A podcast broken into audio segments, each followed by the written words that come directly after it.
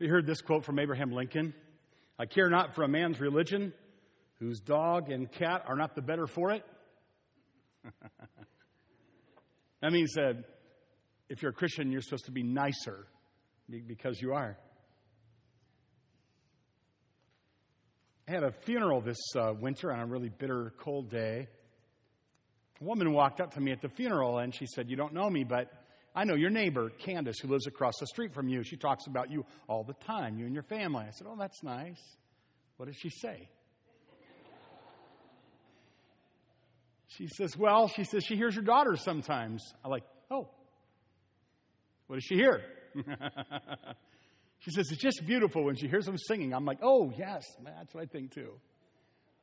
They're like their mom and dad. Sometimes they have discussions that you'd really rather the neighbors didn't hear. So I was so glad to hear that it was the music she remembered. Hopefully that would make her heart really open when we talk to her about the Lord, what she observes about her family. And so it is with the church. There's a world all around us just so desperately in need of what we know. And will they hear us? Will they listen? When they pay attention to the way we behave toward each other. John the Apostle, of course, wrote the Gospel of John and the epistles of John, the little letters to the churches. John was an early disciple of Jesus. He was the son of Zebedee. Again, wrote the Gospel of John. He was the disciple called the beloved disciple, who reclined next to Jesus during the Last Supper. It was John who stood at the foot of the cross when Jesus was crucified. It was John to whom Jesus entrusted his mother's care when he was dying. John witnessed the empty tomb with Peter on resurrection morning and believed right away. He also saw and spoke with and ate breakfast with Jesus at that lakeside fire kindled by the resurrected Christ. John was there then, too, and other post-resurrection appearances. And the epistles of John, the letters, are some of the last writings in the New Testament, written about 85 to 95 BC. These were the last words to the church, the epistles of John. So the last words to the churches.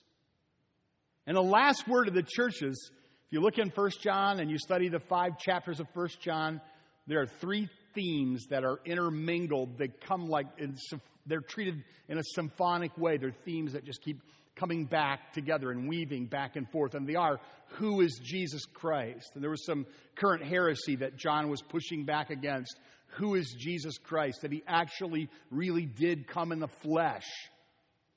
And there was that real Christians obey the commands of Christ. And the third theme that's really throughout 1 John is this theme.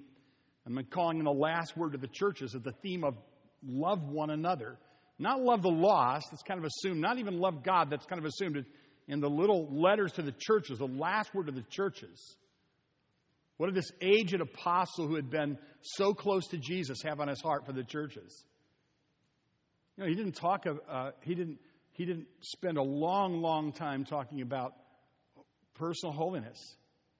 He didn't spend a long time talking about various different doctrines, though he strongly affirmed the humanity of Christ here. But what he repeated over and over again in his last word to the churches was just simple. If you're a Christian, really love one another. It's important. It's the last word to the churches. Why is it important? Let me give you some reasons. Because we're followers of Jesus, right? And followers of Jesus should do what he likes and what he wants. And how can you tell what Jesus wants? Well, what he prayed for. In John 17, in the high priestly prayer, they call it, just before Jesus died, One of the things he prayed, remember this? That we all may be one as I and the Father are one. Please love each other. Jesus Christ, who we all adore, am I right? I was at a sandwich shop yesterday, and there was a young man there waiting on us. Did you notice that, Lois? He had a big medallion of Jesus on a chain around his neck. And I said, I love your medallion. He's precious to me. Is he precious to you? Jesus. Is Jesus precious to you? Did I confuse you? You go, I never met the kid at the sandwich shop. You know, I'm not talking about him. Is Jesus precious to you? How many of you love him? Amen. We're followers of Jesus. That's why we're here. He's the only one who's never disappointed us. He's the one who shed his blood on Calvary for us. Jesus is the one that gives us hope of eternal life when sad news comes into our hearts. Without him, where would we be? How would we survive if it wasn't for Jesus? I don't know about you, but whatever he wants, I want. If Jesus comes into my life and he says, this is something that's important to me, Ken, then I say to Jesus, then Jesus, I'm all ears. Whatever's important to you is important to me. And one of the last things Jesus prayed was that his followers would love each other. That's in John 17. And the Bible says in John 13, and we studied this a few weeks ago at the beginning of this series, that authentic faith that's expressed in love has a magnetic effect. By this will all men know you are my disciples. Authentic love among Christian people has a magnetic effect. It's better than anything else that we can do to sincerely draw people to consider Christ. Is just the kindness and the love that we have for one another. And that's in John 13, and we already studied that. But then we arrive here in 1 John. It's when we love each other that we know we're really saved. Take your Bibles and look in 1 John chapter 3. I want to read to you a series of things from 1 John. And again, the way that the epistle is arranged, it has these three themes that just kind of keep bubbling back up and down in it. So it's not like he deals with one and then another and then another. He deals with all three, and they're kind of woven together in a symphonic kind of arrangement. And so we'll just cherry pick, if you will, some of what this aged apostle who was this close to Christ said in some of his last words to the church. Listen to what he says. I'm going to read now from 1 John chapter 3, verse 10. Nor is he who doesn't love his brother. This is the message that you heard from the beginning, that we should love one another. Verse 14. We know that we have passed from death to life because we love the brethren. He who does not love his brother abides in death. You're still unsaved if you really don't have any love for your brothers. Verse 17. This is 1 John 3, 17. Whoever has this world's goods and sees his brother in need and shuts up his heart from him, how does the love of God abide in him? Let us not love in word or in tongue, but in deed and in truth. Verse 7 of chapter 4. Beloved, let us love one another. Love is of God. Everyone who loves is born of God and knows God. He who does not love does not know God, for God is love. I hope you don't hear me speaking in a harsh tone. I don't have a harsh tone. But here's what I think. If you're like I am and you read these things, there's a place for repentance here. For all of us, probably. How many of us have loved as we ought to have loved? How many of us have had the compassion, the care, the concern for our brothers that we ought to today, church? One of the things I would suggest to you is what I told Hope the other day when we were driving along in the car, and we were just talking about how to grow closer to the Lord. And one of the things I told her, a whole bunch of things, the poor little thing, I preached to her for about a half an hour. One of the things I said to her, Hope, was, if you want to get close to the Lord, then go through your life and look for anything that's wrong and ask forgiveness. Claim forgiveness from the Lord. And this would be a great place to start. Have I loved the brethren? The irritating, rough around the edges, sometimes they bug me, brethren. Have I loved the brethren? Have I loved my brothers and my sisters in the Lord, other Christians? Well, this would be a place, if you want to get closer to the Lord, then identify areas where you've either neglected or ignored or God forbid, actually harmed a brother or sister in the Lord, and confess it and make that right, and you will get closer to the Lord. So I hope that the message today helps you, as it's helped me this week, just to repent into Christ more, just to be humble and honest and broken, I think it's probably appropriate for most of us. Now I'm going to continue reading. Chapter 4, verse 11. Beloved, if God so loved us, we also ought to love one another. This is right after it says Jesus gave his life for us. Beloved, if God so loved us, we ought to love one another. We who have been the recipients of God's great love, how can we withhold love from other people? Verse 12, if we love one another, God abides in us, and his love has been perfected in us. Verse 20, chapter 4, if someone says, I love God, and he hates his brother, he's a liar. He who does not love his brother, whom he has seen, how can he love God, whom he has not seen? And this commandment we have from him, that he who loves God must love his brother also. Verse 2 of chapter 5, by this we know that we love the children of God, when we love God and keep his commandments. For this is the love of God, that we keep his commandments, and his commandments are not burdensome. Why is this important? It's important that we build an authentic community of genuine love, an irresistible community of love, because we're followers of Jesus, and that's what he wanted, and it's what he prayed for. It's important because it's only then that we know that our faith is authentic. Only when we have love in our hearts for other believers do we realize, yes, that's the mark of authentic faith. A third reason is that it's this kind of love, that love can be seen as kind of the glue that keeps the community together, and that's important that we do. Like if you just think about your own kids, don't you want to glue them into God? Don't you want to glue them into Christ? Don't you want to see them just adhere to Christ throughout their lives, through all the stuff that they're going to have to face in life? They're going to need the Lord. And isn't that what you want for them, just more than any other thing? A couple of my boys are a long ways away from here in Texas, and they find girls in Texas. I'm like, that wasn't the program. It's just stay home and do that. And so then, you're reduced to following social media to evaluate the faith and character and virtue of the girls they're seeing. It's kind of, Wes and I are texting, and I'm like, tell me about this girl. I'm asking a bunch of probing personal questions. And one of the things he says to me is, Dad, I've been with her a lot, and I've never heard her say an unkind word about another person. And then I said, well, then she's better than your dad. That's a good thing. I wonder if, wouldn't it be, I thought about that this week. I thought, I would like to be able to start, draw a line in my life and go, okay, from now on, they're going to say that Ken Pierpont, I've never heard him say an unkind word about another person. Even a Wolverine, just nobody, just. That was just for Rich because I wanted to keep him awake today. Real love glues us together. Even my joyful kidding right there. I didn't mean it. I love you. I'm married to Wolverine, and I love her too. So this is the love that glues us into the family, and that's important. Jeremiah Winsler, Jay Winsler, grew up in the church, a Christian family. We became buddies with the pastor's son, and the church got into a fuss. And the people mistreated the pastor. And the pastor was not without fault himself. No pastor ever is. But it hurt the pastor's kid.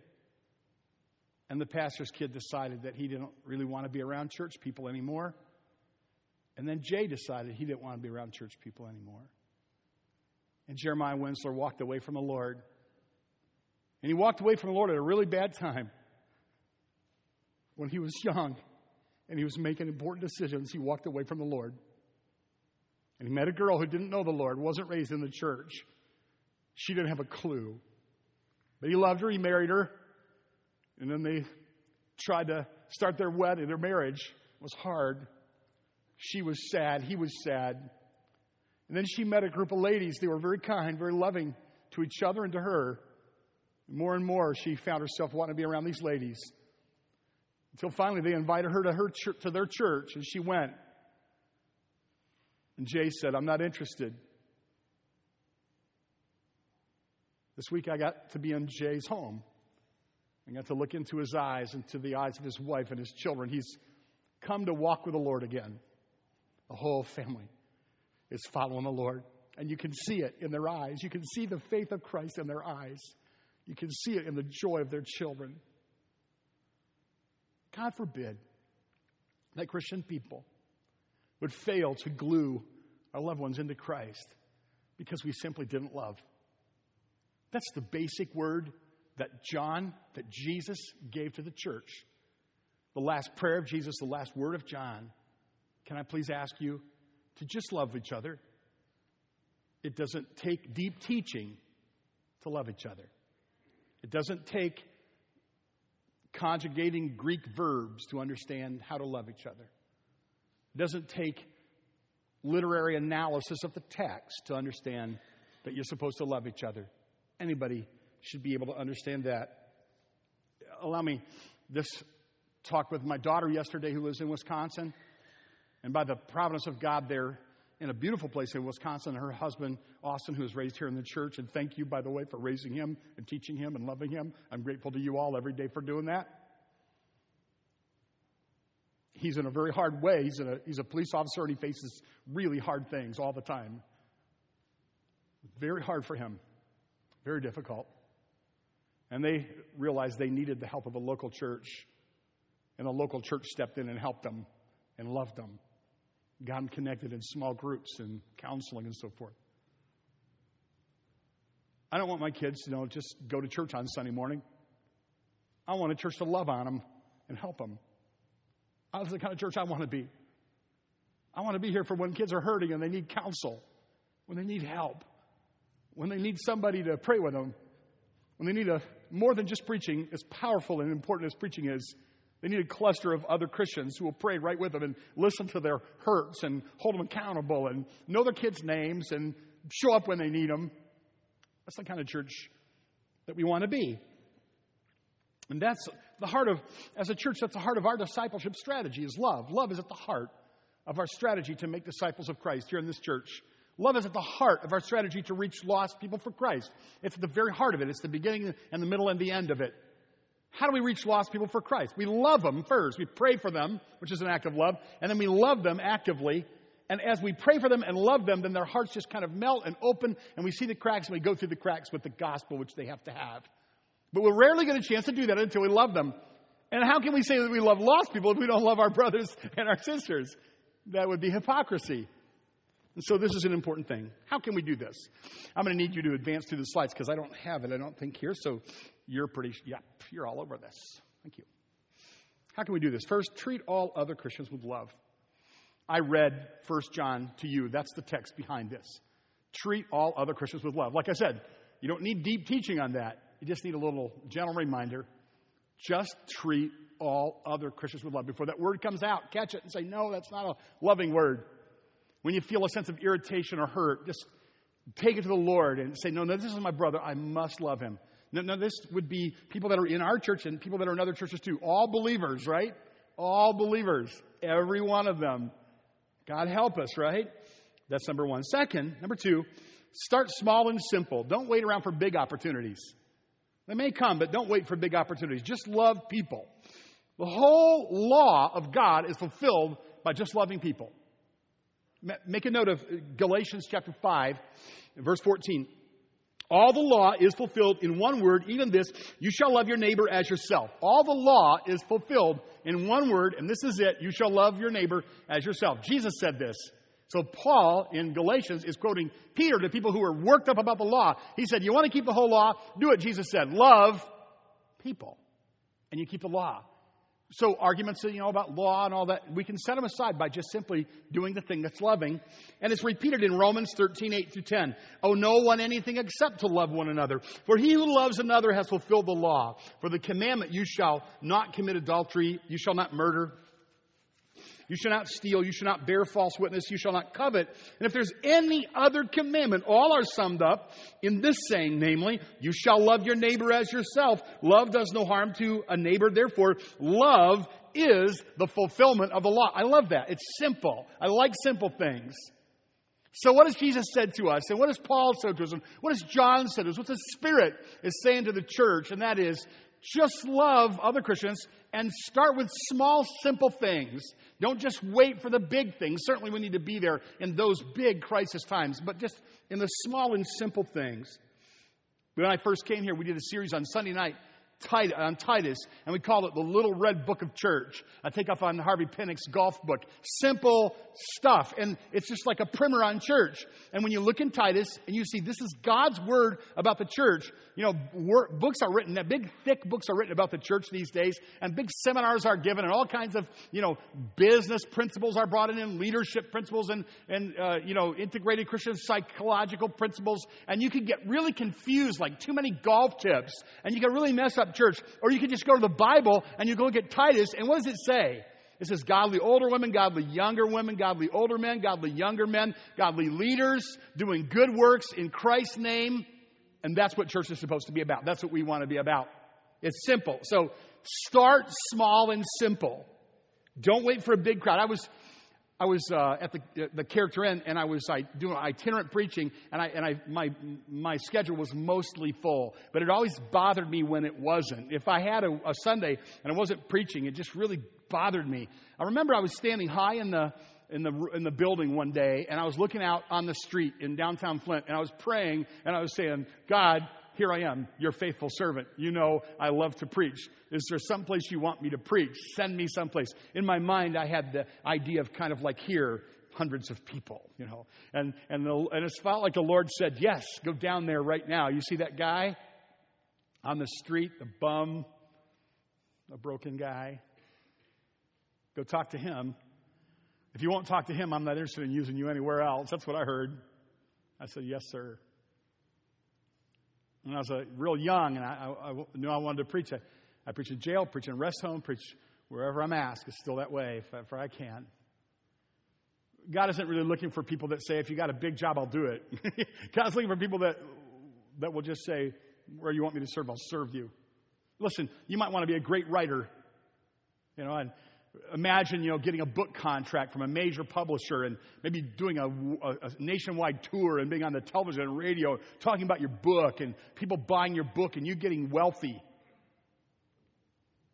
But that's kind of unlikely, right? Maybe the writing he has put on your heart is sit down right now and write a note to an elderly saint that doesn't have email and tell them how important they are to you and how much you love them. Write your boy, write your mom. Make a thank you note. That's the kind of writing. Max Lucado, you ever heard of him? He's kind of a well-known writer, but he didn't start by going, I want to be a well-known, wealthy writer. He was a missionary in Brazil. He started by writing little writings for the church newsletter. And the writings for the church newsletter, people thought, wow, he did a great job on those little things in the church. His first book is simply a collection of writings from the church newsletter. Some of the greatest things that are ever done are not really great things at all. They're just regular things. They're just kindnesses that are rendered to the people that God puts in your path. They're loving the brothers and the sisters. And you can do that, and I can do that too. So that's number two. Start with small and simple. Number three is make regular deposits. In other words, you're doing small, simple things, but you're doing them faithfully and regularly. I'm using the example of Stephen. They're looking for a guy to wait tables. They're looking for a guy to help in the distribution of food. Just like there's been a lot of work going into the next hour. When I'm done talking, we're going to go outside and eat. And the Lord gave us some nice weather here. And there's been a lot of work done out there. Faithful people organizing and helping and really setting up the tables. And then there'll be the breaking down the tables and all of that. And for good things to happen, it takes a lot of just helpful behind-the-scenes kind of work. And we're really grateful for people who do that. That's the way Stephen was. But it wasn't like he was spiritually substandard, was he? In Acts chapter 6, if you read about Stephen, he was spirit-filled and wise. And God used him in a big way, didn't he? God entrusted Stephen in a big way. He's got a big chunk of the Bible that's written about him. Happens to be about him dying faithfully. But it started out with just a repeated, simple obedience. And so I don't need to belabor that. You know, you get that, I'm sure. Harold and Cora Lyons. You remember them, Lois, from our first church? We were so young, and they were elderly, and they were really careful with their money, and they worked common jobs, but they would invite us to their home, and they would share food with us and share counsel with us. I think they could tell we needed a lot of counsel. and they brought us to their home. And do you remember this, Lois? They would get out their little passbook. They would get out their little savings book. Do you remember this? They would come over like we didn't know what one looked like, and we would say, this is a savings book. And look here, and they would turn to the beginning. They said, back right after the Depression, you know, we started saving right here. This was 39 cents a week and 60 cents a week and whatever. And then there was a mark where there was a withdrawal, and they said, this is when our daughter got sick and we had to buy medicine. There was no other way to do it. We had to take money out of the bank. But there was just little amounts of money that they put in. They were well-to-do people. And it wasn't because they made a lot of money. It's because they saved a lot in small ways. Plus, admired that. That's kind of the picture here. The kingdom of God goes forward, not in great acts of valor and courage, as often as it goes forward in just like simple and repeated acts of obedience. So that's important. And then, number 4, be selfish. Be selfish. Notice that's in quotes. This is consistently what the Bible teaches. Consistently, the Bible teaches you have a desire to be happy that God gave you, and that's not bad. You have a legitimate self-interest. You cannot be a people and not have a legitimate self-interest. Go ahead, relax. The pastor's teaching you this. You ever have somebody try to tell you not to be interested in yourself? That's like not being a people. When you don't have a heartbeat anymore, you won't be interested in yourself. Until then, you will be interested in yourself. Now, what do you do for your happiness? That's the key thing. You're going to have a legitimate self-interest because it's what it means to draw air and breath and have a soul and have a heart. And the Bible never denies that. Jesus himself continually appealed to people, if you want to be happy, as if it was legitimate to want to be happy, here's how you can be happy. Don't just live for yourself, but live for others. And here's how Jesus expressed it. We don't know when and where he expressed it. All we know is that Paul quoted it when he met in Miletus with the Ephesian elders in Acts chapter 20. And he said, I have worked with my hands to give to you, and I've loved giving to you. I'm paraphrasing, because remember the words of Jesus. It's more blessed, it's happier to give than it is to receive. It makes you happier to give than it does to receive. That's what Jesus said. And so, in other words, it's legitimate to want to be happy. And Jesus said in a kind of unusual, counterintuitive twist, the way to happiness is to give and to love and to serve. Now, last Sunday, I spoke on this, and one of our couples was, I think, on their way home. They stopped at a store, or shortly thereafter, they went to a store.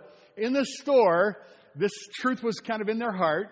In the store, they saw a woman who obviously didn't have much, and she was just trying to take little money that she had and put together what she had to get a few groceries that were so small amount of groceries. And they overheard that she was going to try to get them to last for a week. And I don't know if she was having trouble with her card. And they stepped up and said, come with us. Why don't you come with us? And they helped her, and they got her more things. And then they swiped their card, and they paid for her things. And I talked with them. And here was the way it worked. It's like, we just felt so happy. It was so fulfilling to do that. It's like more fun to buy groceries for other people than it is to buy groceries for yourself. That's what Jesus said. It's more blessed. It's happier to give. So in that way, practice that kind of lifelong selfishness, if you understand what I'm saying. And number 5 is operate as a team. God never intended for us to do these things alone. He gave us different gifts so that we work together as a team. 1 Corinthians 12:21 says, the eye can't say to the hand, I have no need of you, nor the heart, the head to the feet, I don't have a need of you. The New Testament letters were not written to individuals primarily. They were written to clusters of Jesus followers, and everything should be taken kind of plural like that. Even the Great Commission was given to a group. And so you might think, well, I'm not the best at this or that. No, but get with a team and create a little team. And then together as a team, you can accomplish things. That's the way God wants you to do it. And that's why we have this emphasis on groups that we're talking about in our church. We'll talk more, especially as we approach the fall and we break into a new season of grow groups. But if you're in an ABF or a grow group or a Bible study or a small group or a little team, that's great. There's a part of that you need.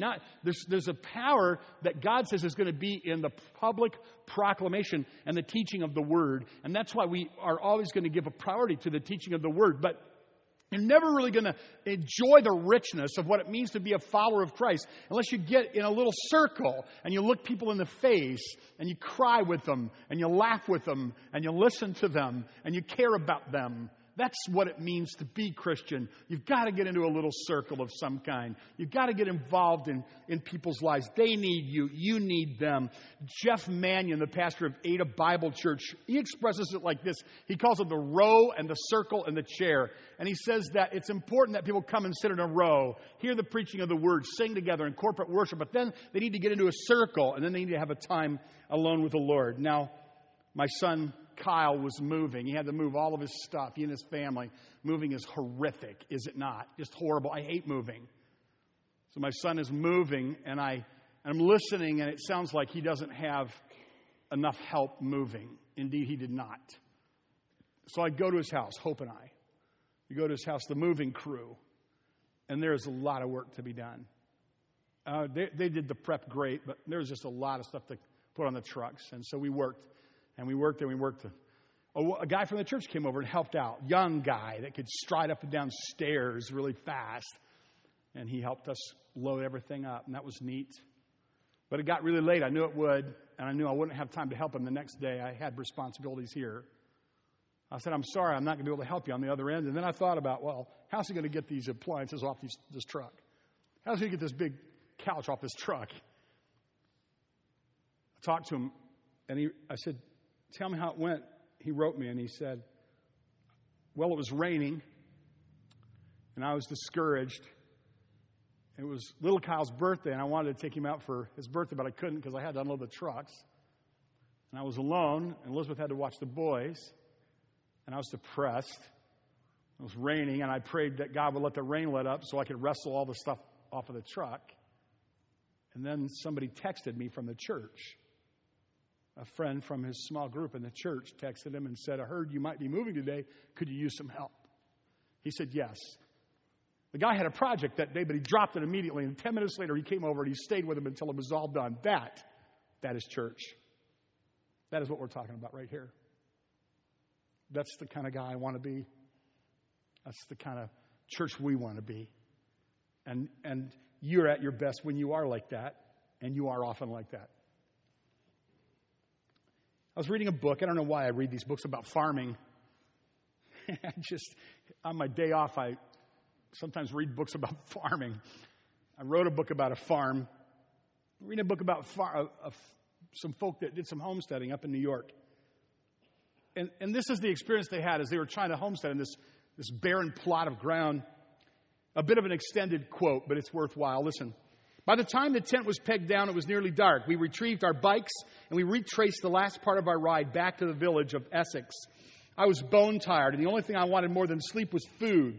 For some reason, we failed to bring provisions, and my blood sugar was dropping below the level required to keep me sane. I wanted food like a wolf wants food. I wanted food so bad I was angry about it. I sat on a bench outside the town hall while Mark went to explore our options, the wife says.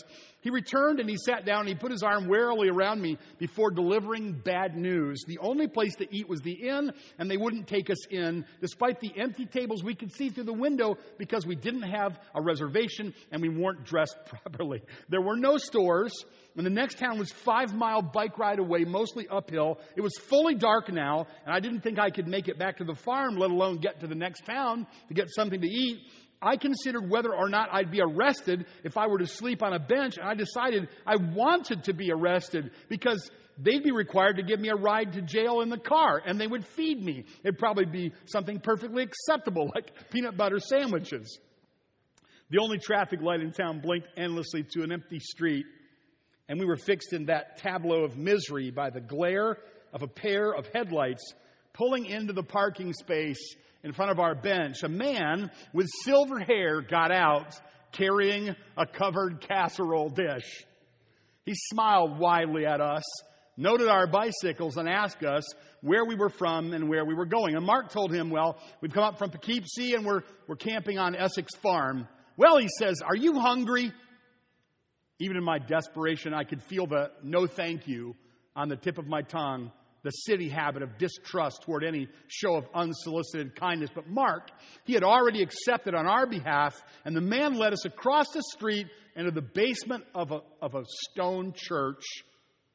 He opened the door onto the sounds of clattering silverware and chatter and laughter rising up from a sea of gray hair. I caught sight of the long tables against the wall, packed with food. I could see plates of sliced ham, baked beans, mashed potatoes, bright-colored Jell-O salad studded with fruit and topped with blobs of pastel Cool Whip. The man who'd brought us asked for everyone's attention, and 50 lined faces turned toward us. He introduced us as traveling long-distance bicyclists who wouldn't mind some dinner, and the room erupted with applause. The next thing I knew, someone had me by the elbow. They were guiding me through the crowd toward the tables laden with calories, placed a plate in my hands, poured me a glass of iced tea. I wondered briefly if I was stuck in a dream, if this was some kind of cruel mirage. But soon I was seated and eating. It was the kind of food that grandmothers make, the kind invented to fill the stomach of a ditch digger or a farmhand. I ate biscuits and gravy and green beans and slivered almonds and a drumstick of fried chicken.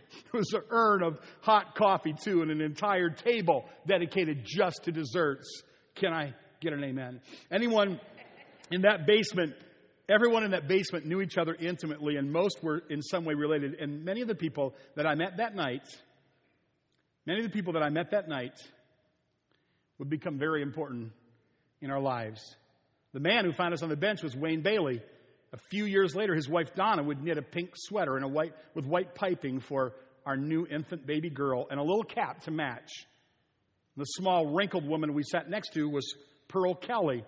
She told us that night that she loved bicycling, and until she turned 90, could no longer get her leg over the bar. She'd bike from her house to the ferry, joyride across the lake. 3 years later, I was milking a cow when her daughter-in-law came out to the barn to tell me that she'd died. We went back to the farm that night, fed and warm in all ways, carrying pieces of cake wrapped in napkins. Listen, she says, I was entirely unused to that sort of common kindness. And then she says, I didn't think that communities like this were supposed to exist anymore. Well, it's our job to keep communities like that alive. And it's almost time to eat. So I should probably quit.